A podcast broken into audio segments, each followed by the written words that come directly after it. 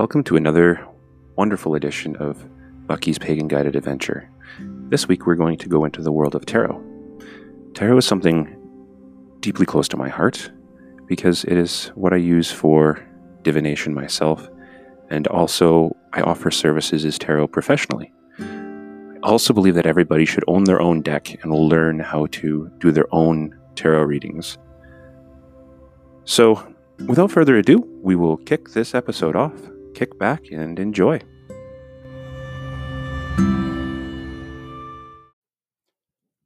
The first time I was ever exposed to tarot was in my childhood home.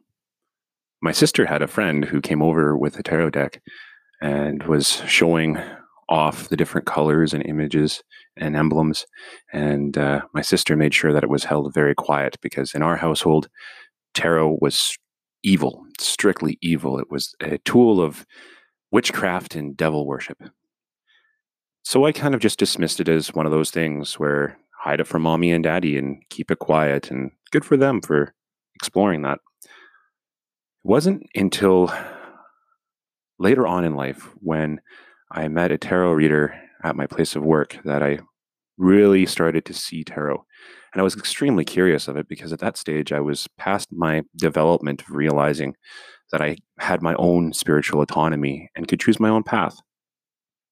So then I started studying the history of tarot and I got a better understanding of where it came from and why it's able to do what it does and why it holds so much power.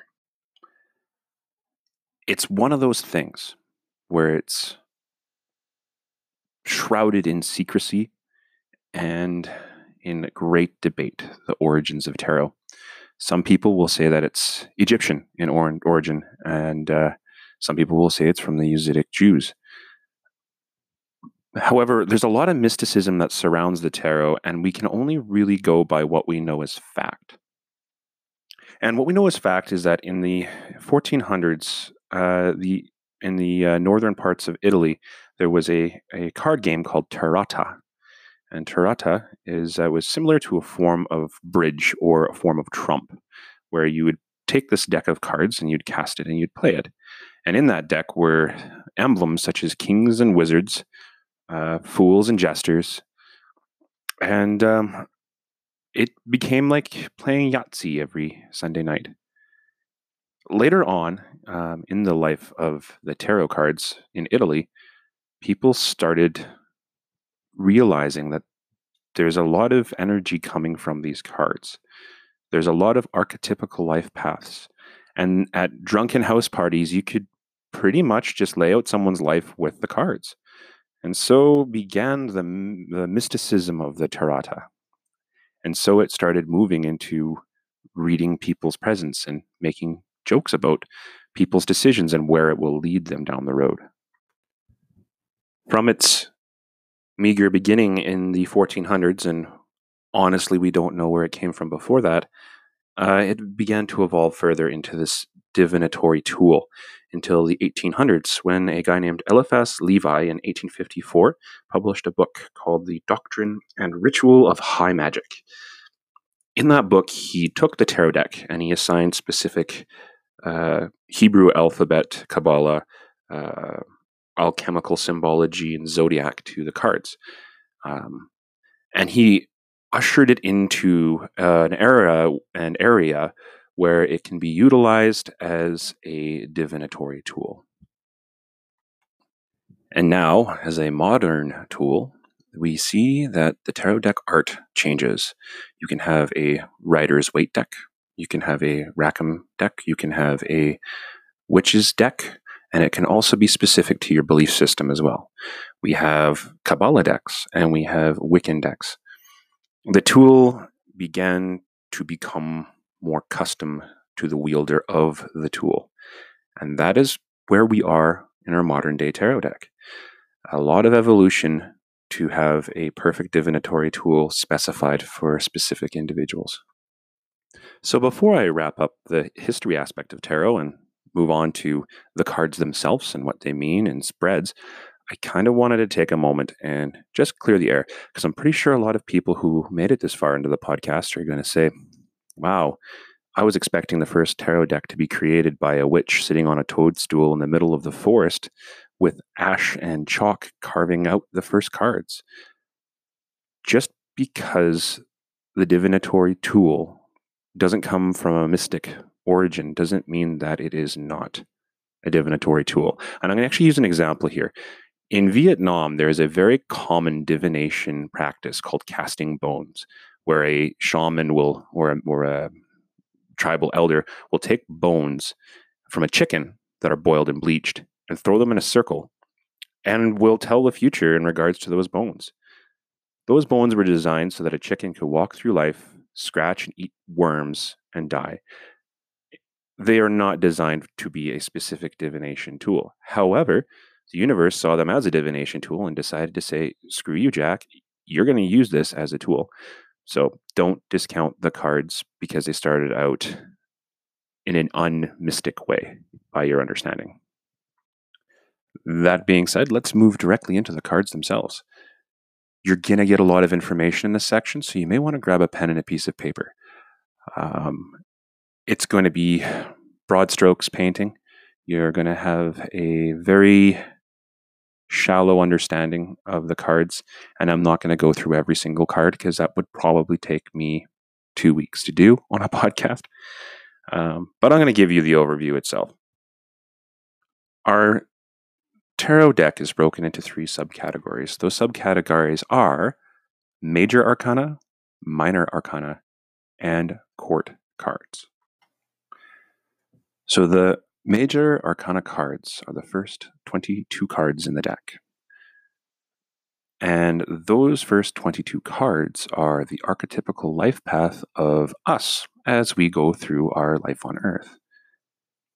It starts out with the zero number card called the Fool. And a lot of people will actually argue that the Fool card is not really a numbered card because of it being zero some people say it's the highest value card because it is the zero card and it is the fool.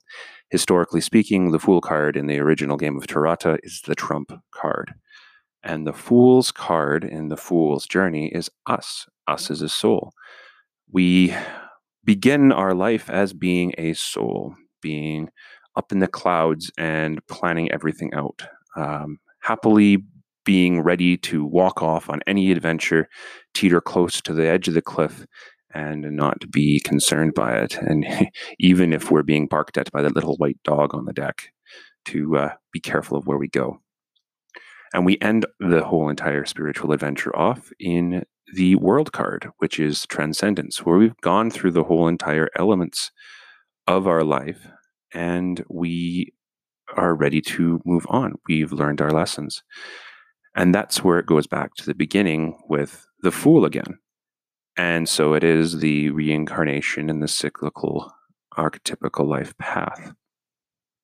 There are four cards that I need to mention before I proceed because those four cards are going to play a major part in explaining the minor arcana. So the four cards of the major arcana that we need to go over are the magician, the high priestess, the Empress and the Emperor. Now, I will cover those uh, briefly here, and you will hear more about them in the next section. So let's kick it off with the Magician here before we move on. Now, the Magician is after the Fool, it's the number one card. And that card is where us as the Fool have decided to enter into this world and we're generating our Akashic plan. We're deciding what we're going to do with our lives, and we are sousing out what our passions and what our desires are going to be for the next evolution of our development. The Magician card is the master of all elements in tarot the pentacles, swords, wands, and cups. And he is the father of all things passionate. The number two card in the deck is the High Priestess. Our High Priestess card is the mother of all things intuitive, all things spiritual. She, in our journey, is when we've already made our plans uh, as the magician and we've entered into the womb and we're starting to be developed. She's the person who is going to outline where we're going to go in a spiritual level to attain what we want uh, in our life path as the magician. She's all things emotional, all things intuitive, all things spiritual. After we've passed the stage of the high priestess, we find our other mother, our earthly mother, in the form of the empress. That stage of the archetypical life path is when we are born. And that birth, we find ourselves with somebody who's tending to our needs. The Empress card is about physical, logistical caring and nurturing. The mother being the one who helps you learn how to eat, how to shower, how you make money, where you how you clean your room. She's all those things of a loving and caring mother on earth. She is also the master of uh, the elements of the physical earth plane on earth. After we've nursed ourselves on our mother's bosom and had her taught us how to wipe our nose and make our bed, we meet the authoritative figure in our life. We meet our father in the emperor, who is the next card that we need to talk about. The emperor is the dad card, teaches us logic, teaches us um, thoughts, accountability, discipline, the harder elements of life. It's the card that symbolizes the loving father who wants what's best for us, but isn't afraid to administer tough, tough, tough love. He himself is the keeper of air energy. Um, that's where he sits. He's in charge of all of the air energy. He's in charge of the trauma, the lessons, and the conflicts that we are going to encounter in life. Those four cards are instrumental to explaining more in detail the minor arcana. But before we go into those four cards, I'm going to give you a brief overview of the minor arcana. The minor arcana is broken down into four different decks. Those decks are swords, pentacles, cups, and wands. Now, with those, they're each broken down into 10. There's the 1 to 10 of cups, the 1 to 10 of swords, and so on and so forth. Each of those numerical values are broken down by each suit. So, example, the 2 of swords is going to be different than the 2 of cups. How the energy is disseminated and organized is through the keepers of those suits. So, you remember those four people that I talked about briefly of the minor or the major arcana that helps us with the minor arcana. Well, they're the guides for each suit. So we start off with let's go with swords. Swords are the suit of the dad card of the emperor. Example would be for how the numerological principle of this would be the three of swords. With the three of swords, we have the heartbreak card. That's a heart being stabbed by three swords, and it is a very difficult card to get. Um, it shows absolute misery and sadness, for usually from the loss of something. And so the dad card, who wants to teach us thought, discipline, abuse, and how to deal with our traumas, has the numerological value of three, being the sword of pain in that heartbreak. If we were to jump to a different deck, let's say the pentacles. The three of pentacles is mastery an individual who has learned how to utilize their skills on the world around them or is showing a couple how they can build a perfect home for them. It is under the watchful eye of the mother the uh, guide card for pentacles earth energy and that leaves the last two suits for us to examine. We have the uh, Cups deck, which is uh, under the watchful eye of our lovely High Priestess, all things intuitive and all things emotional. And we have our uh, Wands deck, which Mr. Magician, with the wand in his hand, is the guardian of that deck, which is all things passion uh, and all things desire, manifestation, of fire. And that's how we break down the subparticles of the minor arcana. You have the major arcana, which is our life events that we can't really avoid. And then we have the minor arcana, which is how we gestate and work ourselves through those major life events um, as they occur for us. And this leads us to the last part of the three sections, and that's the court cards. With the major arcana, we see major archetypical life paths for us. With the minor arcana, we see the way that we are working through or how we can interpret the things that are happening in the, in the major arcana. With the court cards is where we have the human influence behind each suit. You have the page, knight, king, and queen of each. And so that is also broken down into your suits of, song, of swords, wands, cups, and so on and so forth. The way that this works is very, very, very simplistic.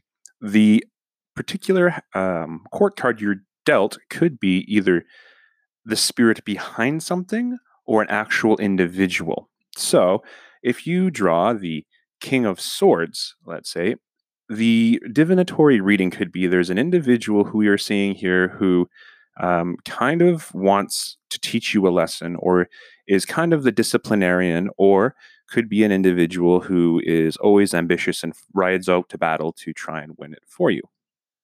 The King of Wands could be an individual who has complete mastery over his passions, is an extremely passionate and deep lover, lover um, and so on and so forth.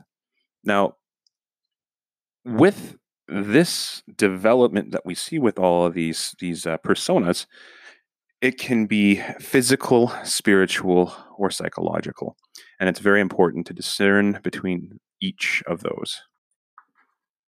So, just to clarify that, whereas I could say that the Knight of Pentacles is an individual who's charging off um, aggressively into the financial world to try and get things, maybe a stockbroker or a investment banker. It could be you, the individual, wanting to aggressively make money to pay off your debts. Um, it could also be that the market is going to pick up and aggressively move in a positive direction. It is a spiritual, physical, or supernatural push uh, or presence or manifestation thereof. So that, in its essence, is the court cards. Okay, so we've gone over the major, minor, and court cards of the tarot deck and how the tarot deck came to be. I'm going to take this moment to briefly talk about spreads. So, we have all this energy um, shown in each card. It's important for us to organize the information when we cast the divination. So once the card has been shuffled by you and you give it to your person you're reading and they shuffle it, you need to start flipping the chord cards in an order so that you can actually tell um, where that individual is in their life path and what events are happening to them, what may be coming up in their life path, and what things they should probably be looking out for. So a spread may start with two cards on the left hand side being the past, four cards in the middle being uh, the present, and four cards on the other side being the future. It's whatever your intuition is telling you is a proper pattern to utilize for the divinatory process. I am not going to tell anybody how to conduct a spread. I think that that's intuitively on the individual. But what I can say is if you go online, you can find uh, spreads like the Celtic Cross or the Pyramid or the Wheel of Fortune that you can apply to your reading method. And that concludes this week's podcast. Uh, I highly encourage everybody who's listening to go online and order some books or order um, a tarot deck of your liking. Make sure you find a deck that actually kind of resonates with you and calls you into it, um, and start uh, chucking some cards for yourself if you want a professional divination, just look me up on Facebook. Uh, you can find me with the at sign tarot by Bucky, or you can just kind of look for um, Bucky's Tarot, uh, kind of like our name here, but just Bucky's Tarot on Facebook. Shoot me a message, and I will be more than happy to uh, to give you a tarot reading. Um, have a wonderful week.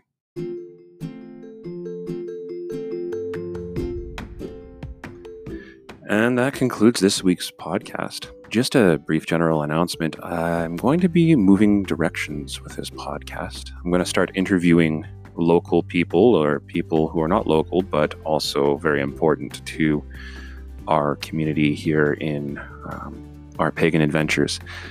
I'm going to try and include people from witchcraft and from numerology and different forms of pagonic understanding. Um, so keep your eyes open. I'll introduce who they are, what they do, and what their skill sets, their benefits are.